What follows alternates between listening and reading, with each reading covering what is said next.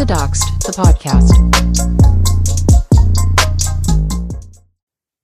I'm still kind of Googling around to define what it is. I'm glad that we figured out that 5150, that term, is a California based thing because now I know what to Google to find out what these are in the different states. so it looks like under in Washington state, it's under the civil commitment statute. So there's probably like different bylaws and stuff for each state, different laws for each state. Um, so under the civil commitment statute in Washington state, a police officer or a mental health professional can involuntarily detain a person for up to 72 hours to a locked unit of an evaluation and treatment facility. And then a hospital has then 72 hours, not counting weekends and holiday holidays, to decide whether to petition the court to involuntarily detain the person for the next 14 days, which I believe in California is 5250. Yeah, that's what I was reading. 5250 is the extension to 14 days. So here, so in Colorado, a registered nurse has to be the one to authorize. I'm I'm assuming a doctor or a nurse practitioner, like a like a medical professional would have to determine that in Colorado. But here it can be a police officer too, which is kind of scary. Yeah, because they have no idea what they're doing. Police officers, even if they if even if they mean well as individuals, they're not trained to deal with mental health issues, and that's a big part of the Mm. problem. Like they just have no capacity to, and they don't. It's like bringing a what do they say? Like when you bring a knife to a gunfight, Mhm. it's like they're bringing guns to a mental health fight. Like They're bringing guns everywhere. yeah, they're bringing, Every fight. bringing guns everywhere. exactly. So I'm gonna look up the involuntary commitment laws in Pennsylvania. Don't get any ideas, everybody. No, oh my god. Okay, so involuntary commitment in Pennsylvania is an application for emergency evaluation and treatment for persons who are a danger to themselves or others due to mental illness. So that's considered a 302 in Pennsylvania. A person applying for a 302 because they're concerned about another is referred to as the petitioner. So someone would have to petition for you to be held. Danger to self shall be shown by establishing that within the previous 30 days, one of the following situations has applied. Uh, the person would be unable, without the care, supervision, and assistance of others, to satisfy his or her need for nourishment, personal or medical care, shelter, or self protection or safety, and that death or serious physical debilitation would occur within 30 days unless treatment was provided. Uh, the person has attempted suicide or the person has made threats to commit suicide and committed acts in furtherance of the threats. Uh, the person has mutilated him or herself, or the person has made threats to mutilate and has committed acts in furtherance of the threats. Uh, danger to others shall be shown by establishing that within the previous 30 days, the person has inflicted or attempted to inflict serious bodily harm on another or has threatened serious bodily harm and has committed acts in furtherance of the threat to commit harm to another. Um, because this commitment is involuntary, it may require the assistance of family, crisis professionals, police, ambulance, and any other person involved in the crisis. The petitioner must have firsthand knowledge of the dangerous conduct. Well, so it can't just be any old body. Like, Yeah, I don't know. You have to have actual evidence. You couldn't just say, I'm paraphrasing, but but I think they vaguely said that they wouldn't. No, you have to have some actual showing that someone said something and then also acted on it. You have it sounds like you have to actually have been involved directly with that person you're petitioning. So some random person on TikTok that lives in, I don't know, Colorado can't just call the police in Pennsylvania and say, I saw something on social media and I'm worried about this person being a danger to themselves or others. That would that does not count. They'd Well, have to be tends to be actually involved with you. with any kind of like that was exactly how my university reacted to some of these calls just like like they told me about it but they were like they didn't come with any evidence like actual institutions care about actual evidence you would it doesn't Mhm. You can't just say something is true you have to actually show that it's true so when you can't do that it seems like it wouldn't shouldn't work anyway who knows how it goes in practice but So that sounds that's pretty solid. This is the best one I've seen, I think, so far. uh, Pennsylvania has it down. Uh, you can only petition if you're directly involved in the incident or directly involved with the person you're petitioning. Um, Florida still still at the bottom of the list. Any old body can call on any old body. Yeah, that's not great. Especially Huh. because I've heard I've heard terrible things about Florida hospitals and funding issues. yeah. Fortunate. Interesting, interesting. So, this episode, if you couldn't tell already, listeners, this is about weaponized welfare checks, which have been a theme with this whole Allie Starts a Cult situation for a while now. A terrible, awful theme, weaponizing police as if they're customer service for the Karens of the world. It's incredibly dangerous for disabled people and for BIPOC people to be the target of weaponized welfare checks because a lot of times ends catastrophically for us. And this was absolutely a threat from very early on. And I'm glad you found this one screenshot because I had encountered it the other day going through some different footage. And the way I wanted to be able to read the exact comment because I want to say this was back in, was this back in January that this video was? You're responding It was right before the Aunt Karen live, so it was Oh, like so mid February. February. Um, yeah, and so I guess mid-February. So somebody really, I mean, uh, there's always kind of a whenever any of this language is getting batted around and the way that this all works, where it where like any theme that comes up ends up getting kind of weaponized against us. In general, of course, the welfare checks. Um, and I think we're going to talk about some several different cases where horrifyingly welfare checks were called and black people died. So this is a very real danger in America now. But even more specifically, who is this? Daily Laura Lee 2.0 commented, and there's this screenshot, and it's just very obviously a threat. It's just so clearly a threat. And I was, I'm glad that we found the exact comment instead of just saying, oh, you know, the welfare checks were weaponized because get a load of this comment. And I quote, sounds like Roxy needs a welfare check. Legit, she's sounding sicker and sicker every day. Concerns for her delusions. She could harm herself next. Why? Because you disagreed with Allie especially at that point. Come on. And of course, it's what? A white blonde lady in this picture here. Like, really gross, really A, Cana- a Canadian lady. Oh, really? A- yeah. Because um, I had messaged Jubilee, I think, Mm. or Jubilee saw the TikTok that I made in response to this comment, and Jubilee called her out uh, as a fellow Canadian. So that lady, my yeah, But it's inappro- it's it's inappropriate in a racist way to overtly threaten welfare checks and weaponize welfare checks like this because you were not sounding sicker and sicker in your delusions. You literally just said, I disagree with Allie yeah. There was nothing delusional about my content at any point, and I think all I was really posting pretty much the whole time after my series of calling Allie out was educational series. Like I wasn't really posting anything personal because I was getting so much hate at the time from Allie's goons. Yeah. Um so the talk about me being delusional, me being in psychosis, me being psychotic, me being sociopathic, that was all talk going on on Allie's side of TikTok, on Allie's live streams, on Allie's page, and it wasn't really based on anything that I was posting.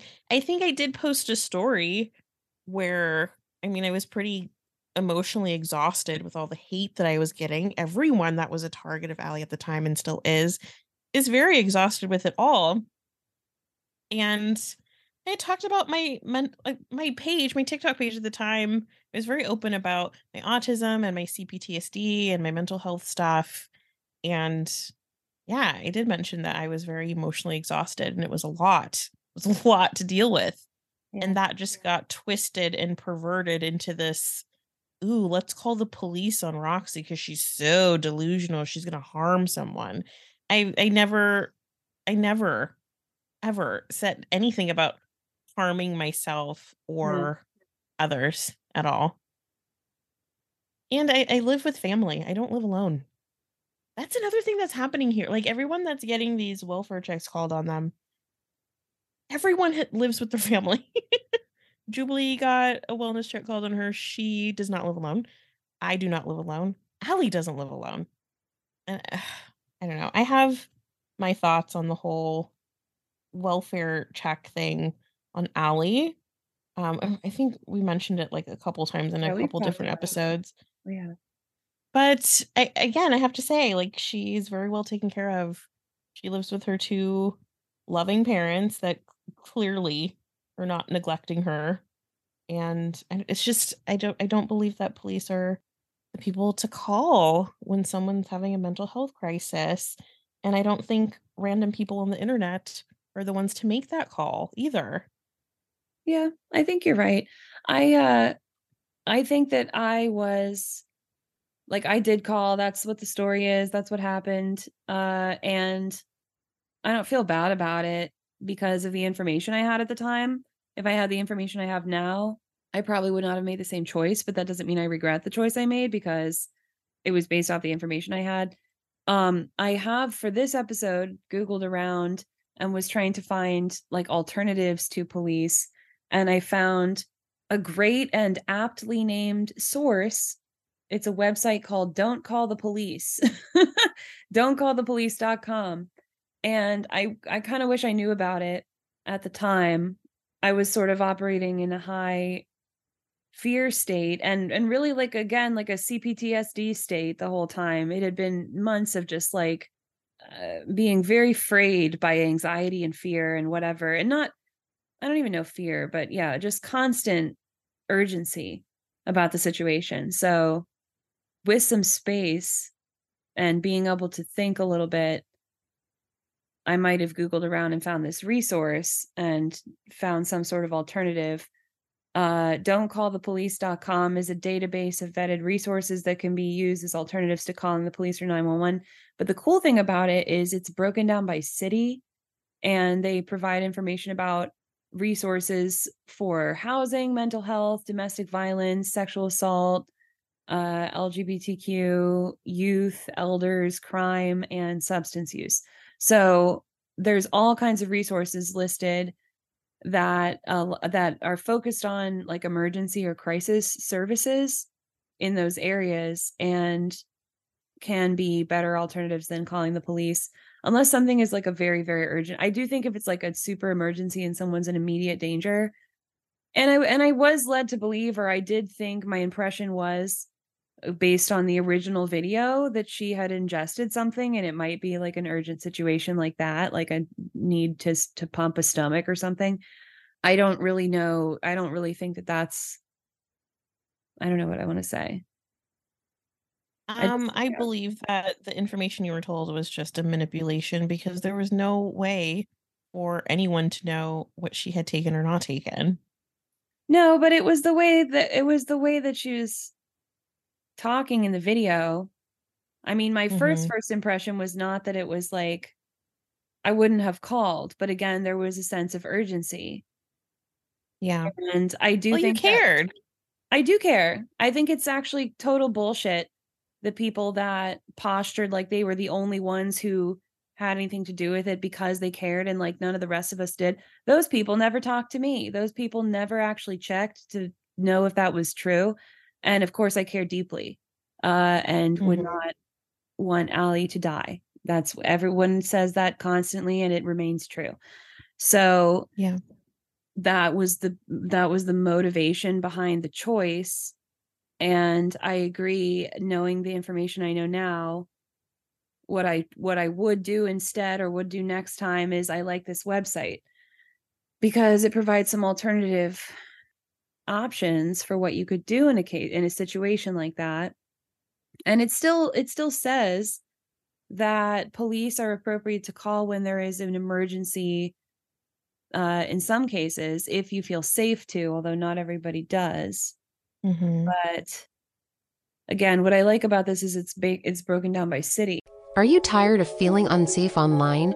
Do you want to learn how to protect yourself from cyberbullying, doxing, and other forms of online harassment? Then look no further than Doxxed the Podcast. Visit the website doxxedthepodcast.com to sign up for the Doxxed free ebook full of helpful tips and resources for online safety. Plus, when you sign up, you'll receive the weekly newsletter with the latest updates on upcoming content. There are many ways to connect with Doxxed, including Twitter, Instagram, TikTok, and Discord. Have a story to share or feedback to give? Use the contact form on the site to reach out or leave a voice message to be featured on the show. And for exclusive content, subscribe to the Doxxed Supercast to gain access to the private podcast feed with member only exclusives.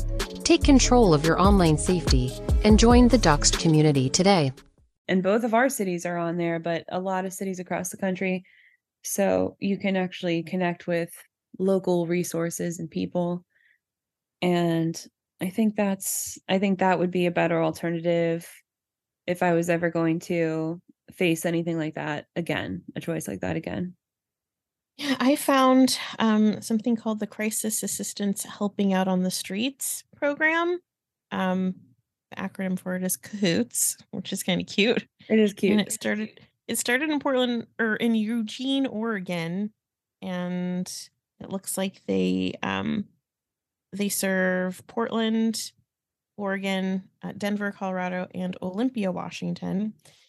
And it's an alternative to calling the police for like mental health crises. Um, and it's it's important to acknowledge the fact that there is a desperate need for police reform when it comes to welfare check procedures because they're they're just not trained in these kinds of like sensitive situations. So Cahoots is run by mental health professionals and social workers. And it's just it just seems like a more appropriate response to a mental health crisis versus someone showing up with you know, guns and tasers and I don't know. It just it just seems like it makes more sense. Of course, if there's immediate danger and it's like a safety issue, then of course, if you feel safe, call the police. But it's nice to know that there's an alternative for someone that actually needs care. Police don't provide care. A welfare check, calling the police for a welfare check. I feel like that's something you do if you have an upstairs neighbor and you haven't heard them leave their apartment in three months and you smell something. Like, yeah, call the cops. Something's probably not okay. Um, especially if you okay, this is kind of a dark story. This is gonna take a dark turn. It's just a dark episode. It's gonna be a dark episode. I used Quite to a few dark things. Yeah. I used to work in real estate. And I was a property manager for a while right out of college. And I was like, it was a regional property manager.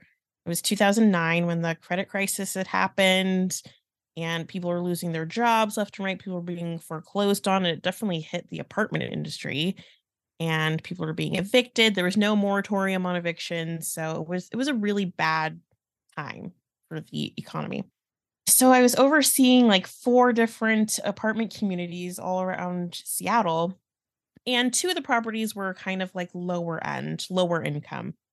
And uh, people were abandoning their units in the middle of the night because they were about to be evicted. People were losing their jobs, couldn't pay their rent.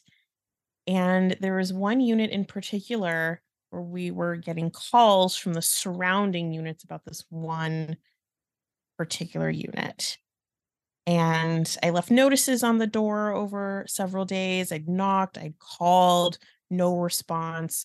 All the notices that I stuck on the door stayed on the front door. And you can't just enter someone's apartment. Like, even as a property manager, you have to get their permission, but there was no response for seven days straight. So, me and the maintenance manager went to enter the home, and we knew that this person had pets we didn't know how many, but they definitely had a German Shepherd registered in their lease when they first moved in, but it sounded like there were several pets in there.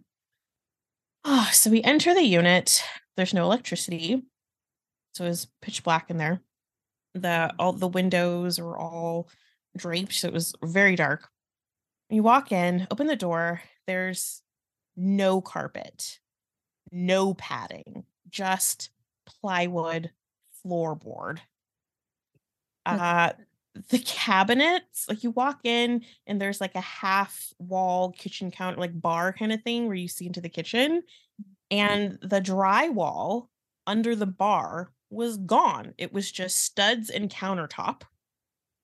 Uh most of the drywall from like the waist down, waist level down, was all gone. There was some furniture. It looked like a T-Rex came in and like ate half of the couch. And there was five dogs, a German Shepherd, Oh two pit bulls, another big breed dog, all very sweet, completely emaciated. The smell of dog urine and feces it just smacked you in the face. It was summertime, so it was warm and muggy. The windows had been closed for God knows how long. Those animals had been in there. And they they basically ate the apartment. Like Mm. they ate the carpeting, they ate the padding. And we just me and the maintenance guy just looked at each other just like stunned because one, the cost of repairing not just that unit, but the unit below, because all the urine Mm. from God knows how long had dripped into the unit below. So we had to go in there and see the damage to the ceiling because it was covered in urine. And I'm just like, my heart's pounding. So I'm like, oh my God, we're going to find a body. There's Mm. going to be a dead body in here. Oh my, I'm like starting to have a panic attack. He's a scaredy cat too. He's scared of the dogs. so I'm like, you have to come into this apartment with me. So then luckily the dogs were really friendly, but I had to walk in and search the rooms. I'm like, oh my God, there's gonna be a body in here. And luckily no one was in there. Oh. Thank God. They just they abandoned the dogs in the apartment, but like Oh, that's horrible. that kind of situation, the surrounding units called the called me first, the property manager, before calling police. But that's the kind of situation where you'd call for a welfare check. I have an upstairs neighbor. mm, I haven't really heard them in a while. I know they have pets. There's something weird dripping on my ceiling. That's when you call cops. yeah, I feel so sad for those dogs. Yeah, it was bad. Mm. But it was just it was just that time horrible time in millennial history. Like we've lived through so much trauma, but the credit crisis, people were losing their jobs, abandoning their homes, and a lot of pets got abandoned too. A lot because it everything costs money, and when you can't pay your rent, you can't feed yourself, you can't feed your pets. Mm. I agree with you though. That would be a time where it might be appropriate to call police. Yeah. Yeah. I'm trying to think about about the situation. Cuz I think I think that it's also appropriate to call police when again, if you feel like I, I think there's a big caveat if you feel safe too. If you feel like both parties will be safe. There is something in the back of my head about don't ever call police for some kind of wellness check on a black person, on a BIPOC person. I don't think I would have if Allie had not been a white woman. I think there's a lot less of a of a feeling like there's any possible danger there. Um, if the police do show up to her house. And I mean an unintended consequence would be now it's a theme that puts everybody around the situation in danger and really just in general this is a whole problem of many white women and you and a few other people that are that are in extra danger because of all of our bullshit and so that would be one reason to think again if that situation came up in the future on my end. But as far as just the idea of like sending police like i don't think that police are nearly as much of a danger to a white woman. I don't. So it feels like le- it feels like more of a chance to help but also i just can't really regret anything because i just think it was all based on the information that i had at the time. So it is what it is I don't think there's anything to regret there. You acted in good faith. I think I was pretty strategically left out of that conversation, which was for the best because I wouldn't have called anyway. Not because I didn't care. I don't know.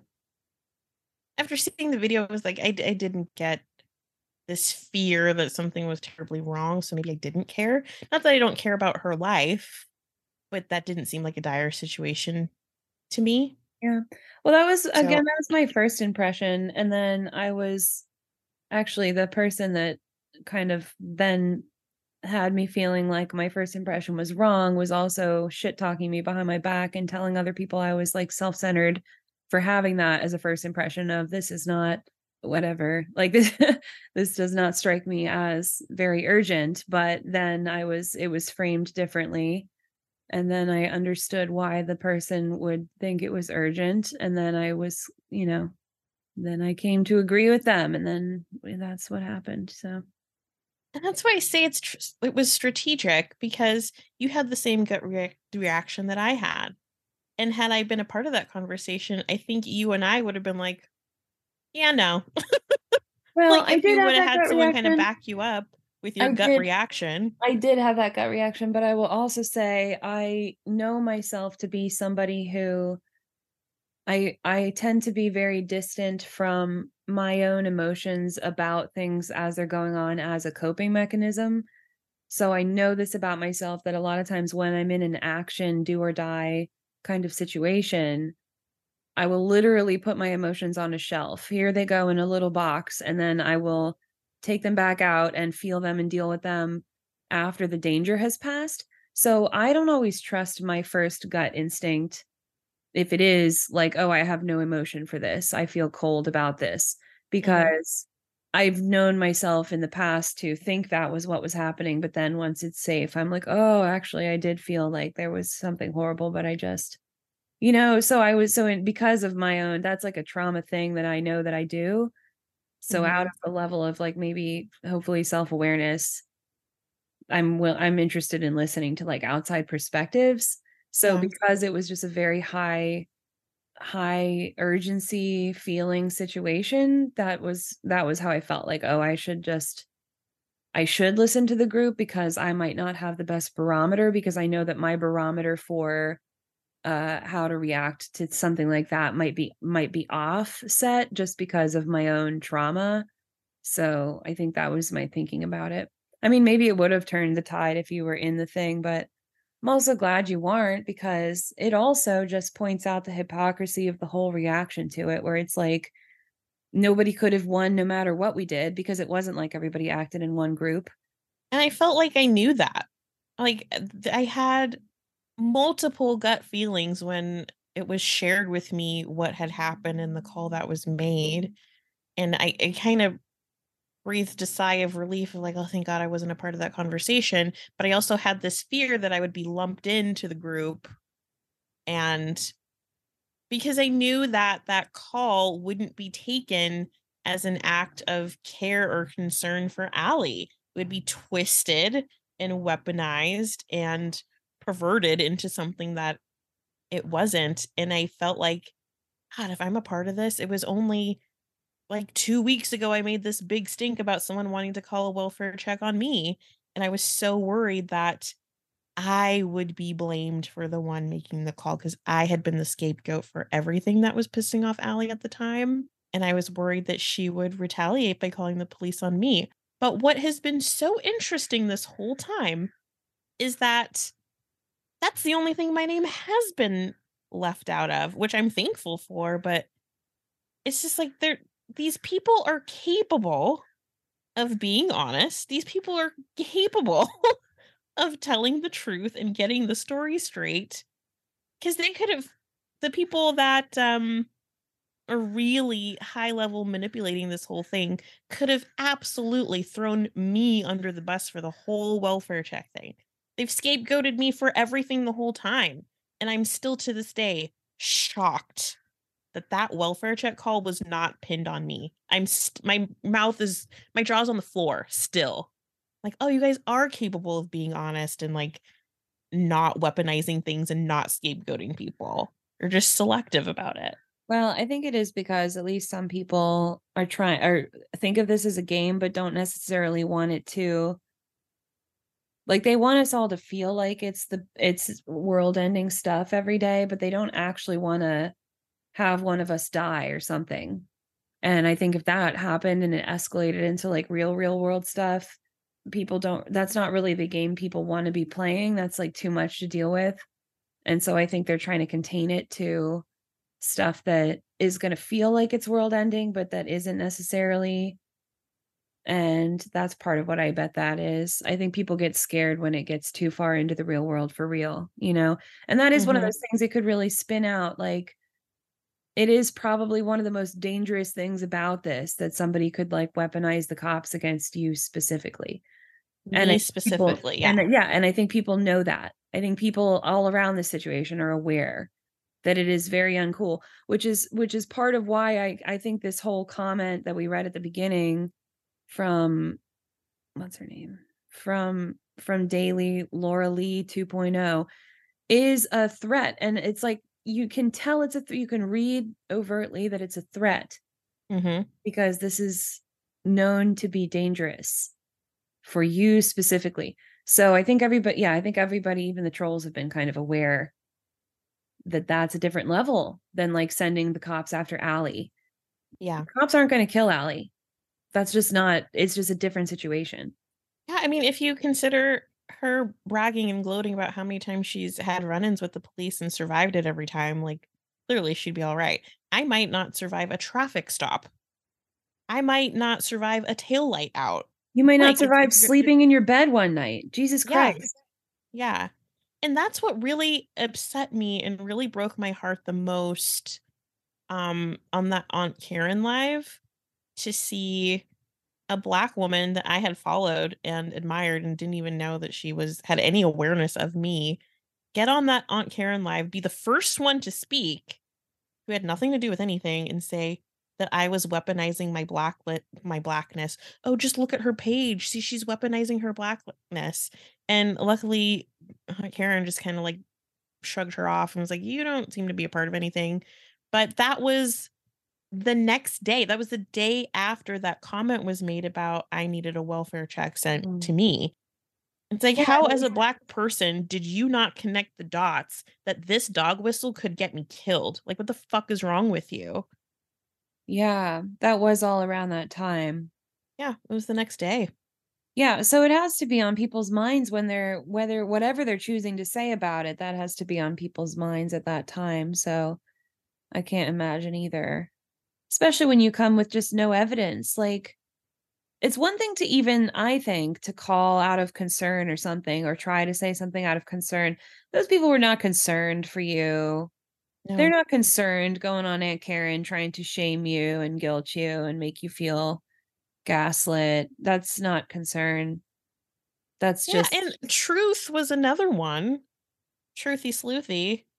She was another one on the Aunt Karen live that had mentioned something about my mental health and that she was concerned for me, and that's why that comment was made. Clearly, it was a discussion on Allie's side of things, or even Truth to know about my mental health or my perceived mental health at the time.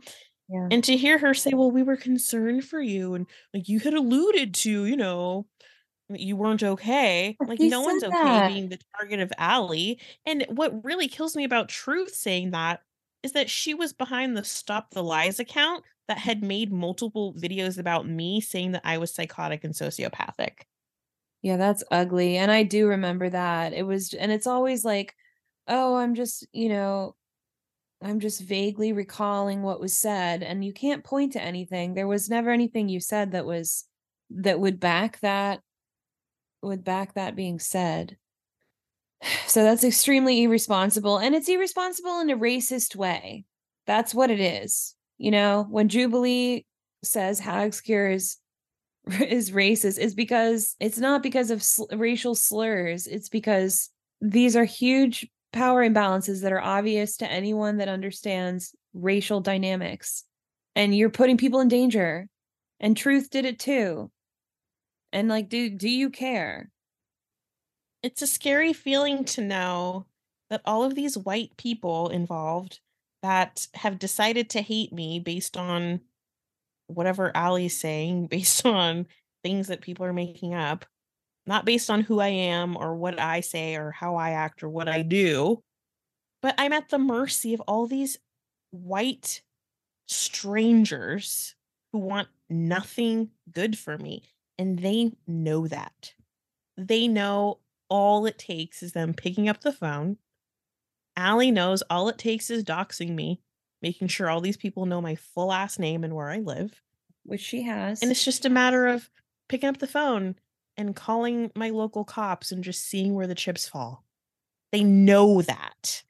I mm. don't think all these white people involved can grasp how terribly scary that is. I live with my only family. I live with my only family member that I'm in contact with at all. And th- that's not the this shit isn't just deadly for me. It's not just deadly for me and these bitches know that. Like the gravity of this playing these games with cops knowing that y'all can call police on each other all day long and it's not going to end up you know with anyone getting a bullet between the eyes but for me everyone knows it's different for me Yeah. and my mom that's terrifying Yeah. And it's been a threat the whole time. And it's been I think that comment shows how much it's people are aware that it's a threat, that it's a usable threat. Like just the way that was worded and the context and the wildness of the definition of who's in psychosis being who's friends, who's not friends with Allie. Very dangerous definition. If as soon as you disagree with her, an entire audience of hundreds of people is saying that equals you're delusional. That's dangerous. And there really is nothing deeper than that to who they were calling delusional or the reason they were calling you delusional. And that's why I put in my bio after that whole welfare check thing. I put in the bio of my TikTok if anything happens to me, Allison Priestley is who you need to call. Oh my gosh, so that's why she said about um about she said she soon after had a different video where she was like if anything happens to me it was uh I also am kind of laughing. I don't want to go into these all these millions of YouTube videos she's now doing in place of like Instagram stories or whatever, but I can kind of tell that she's listening to the podcast because she swears up and down she's not, but then she uses a lot of the same language we've used in recent episodes. So really? yeah. like, and it's that same thing of like, oh, you heard a word and now it got flipped around back on its head, you know, like it's just coming up because we said some sort of term turn of phrase or something. And I'm Yeah. catching them in there. And I just don't even I just watched a few of like Jubilee's commentary ones because because I just uh it gives me a headache otherwise. But um, but yeah, absolutely. So anyway, I don't want to talk too much about them because it's just like it's just incessant. Like it's obsessive, harassing, stalking, incessant levels of content. And I did want to say the one thing I wanted to say about them is that she made one comment about how it was creepy that somebody had a drive folder with like 600 videos on there and it wasn't and she was she was framing it like it was like 600 videos that that person made about her no it was literally just No. 600 clips and like it, it was like 600 clips of her being abusive to other people that someone then collected onto a drive folder and now she's thinking it's creepy that someone had 600 plus videos don't make 600 plus videos abusing people then that's an that's an easy answer to that problem so i did want to that's that's the creepy thing that That's she was the creepy obsessive thing. one. And by the way, 600, that's a fraction. That's yeah a that wasn't even of what she that's published. not even anything compared to like the actual output like at this point people aren't even like recording the instagram lives every there's hours and hours and hours of this content and it looks like it's going up on youtube too yeah. with not you know not a lot of effort toward editing which isn't interesting it's almost like a mirroring of what jubilee's been doing but It's, it's- anyway it's, so crazy. This is just a fraction. This is just a snippet. 600 TikTok videos of her talking about how obsessed we are with her. Sit with that for a second. and also just like everything else under the sun all the extortion stuff all the all the gang stalking stuff she's calling people and recording without their consent and like Doxing people. doxing like 15 16 18 different people in different incidents from day to day hours and hours i mean it is really it's weird if you're not living through this probably I think the secret is in the sheer volume and the the sheer pace of the slander and the lies and uh, that's that's the part that it's obsessive, it's harassing, it's abusive because it's endless. And everybody's if everybody's going to be like if anybody's going to say anything about how much content Jubilee has on her channel, she very literally only has as much content as it takes to just respond in like a one-to-one response to whatever Allie's putting out minus Mhm. like Jubilee goes about the rest of her day. So Yeah. it's not even all of the stuff. So if anyone is creeped out by the level of content on Jubilee's page, that's like two-thirds of the content Allie's putting out, which is I would say 98% of Allie's content is about abusing other people. So n- so what a hypocrisy to think any anything of a drive folder of a bit of Allie's nonsense is creepy. Of course, people are going to record it when you're doing illegal things. That th- Besides, I thought she was so proud of all of her work, all of her work on TikTok. Well, now it's immortalized in a Google Drive. well, yeah, she was all sad she lost all of her work, so Oh, we've got it. we got the hookup. But yeah, I I mean, yeah. So that's that's really all because it's just that I it's not even worth going into the the weeds of the more recent stuff on YouTube except just to say that that was ridiculous. All of that is ridiculous. And she, you know, whatever. I can't can't even begin. It's just like a, a huge headache. Like she had some kind of video about like the title was like Doxxed the podcast exposed and it's like nothing was exposed. And then she had another one where she was like clearing up the rumor about major rumor. There was no rumor that she cleared up. Like she literally just been like copying Jubilee's um titles. I mean, how can you clear up a rumor if you're not actually listening to what we talk about? Like, uh, yeah it's it that's why it's not worth getting in the weeds because it's just two Yeah. different conversations like i would rather have this educational interesting conversation about what a weaponization of welfare checks actually is and like what the experience of getting 5150 is like mhm. And what it Uh, actually means, yeah and the danger you put people in when you play these fucking games with the cops like this. yeah i think that's way more important than more badly edited nonsense on youtube so Mm-hmm. Yeah. So yeah. so maybe we can maybe we can get back to these notes because it would be really good to highlight some of these names that you pulled up of shooting deaths due to police welfare checks. Because I think Yeah, um, I found a, a handful of stories that I feel are, are really impactful to talk about. Um, we don't have to go into like great detail of each person, but they're all black people. Shocker. All black people that have died due to weaponized police welfare checks. Because I think there's a there's a common theme of police all over the country approaching welfare checks on white people much differently than approaching welfare checks on black people. Before they even lock eyes on a person of color, they're approaching the situation with just a completely different mindset than approaching a white person. And it has ended in the death of a lot of black people. I also meant to find stories of just autistic people Mm. being victims of weaponized welfare checks too. Um, and I know they're out there. I just need to dig. But the first on the list is um, Kenneth Chamberlain.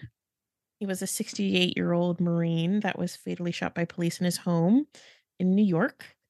Um, police were conducting a welfare check on him because his um, like life alert device, who's an older man, he had a life alert. It was accidentally triggered yeah and he told the police officers he did not need help. He asked them to leave. Um, I'm sure as an older man living alone, like I'm sure it was agitating to have police show up and disrupt your day like that. Nothing was going on. It was just a device that was accidentally triggered. He didn't need help with anything. He asked them to leave, and instead of leaving, they escalated the They situation him and then broke down his door tased him, and shot him multiple times. Thank you for listening. Find additional content at doxxedthepodcast.com.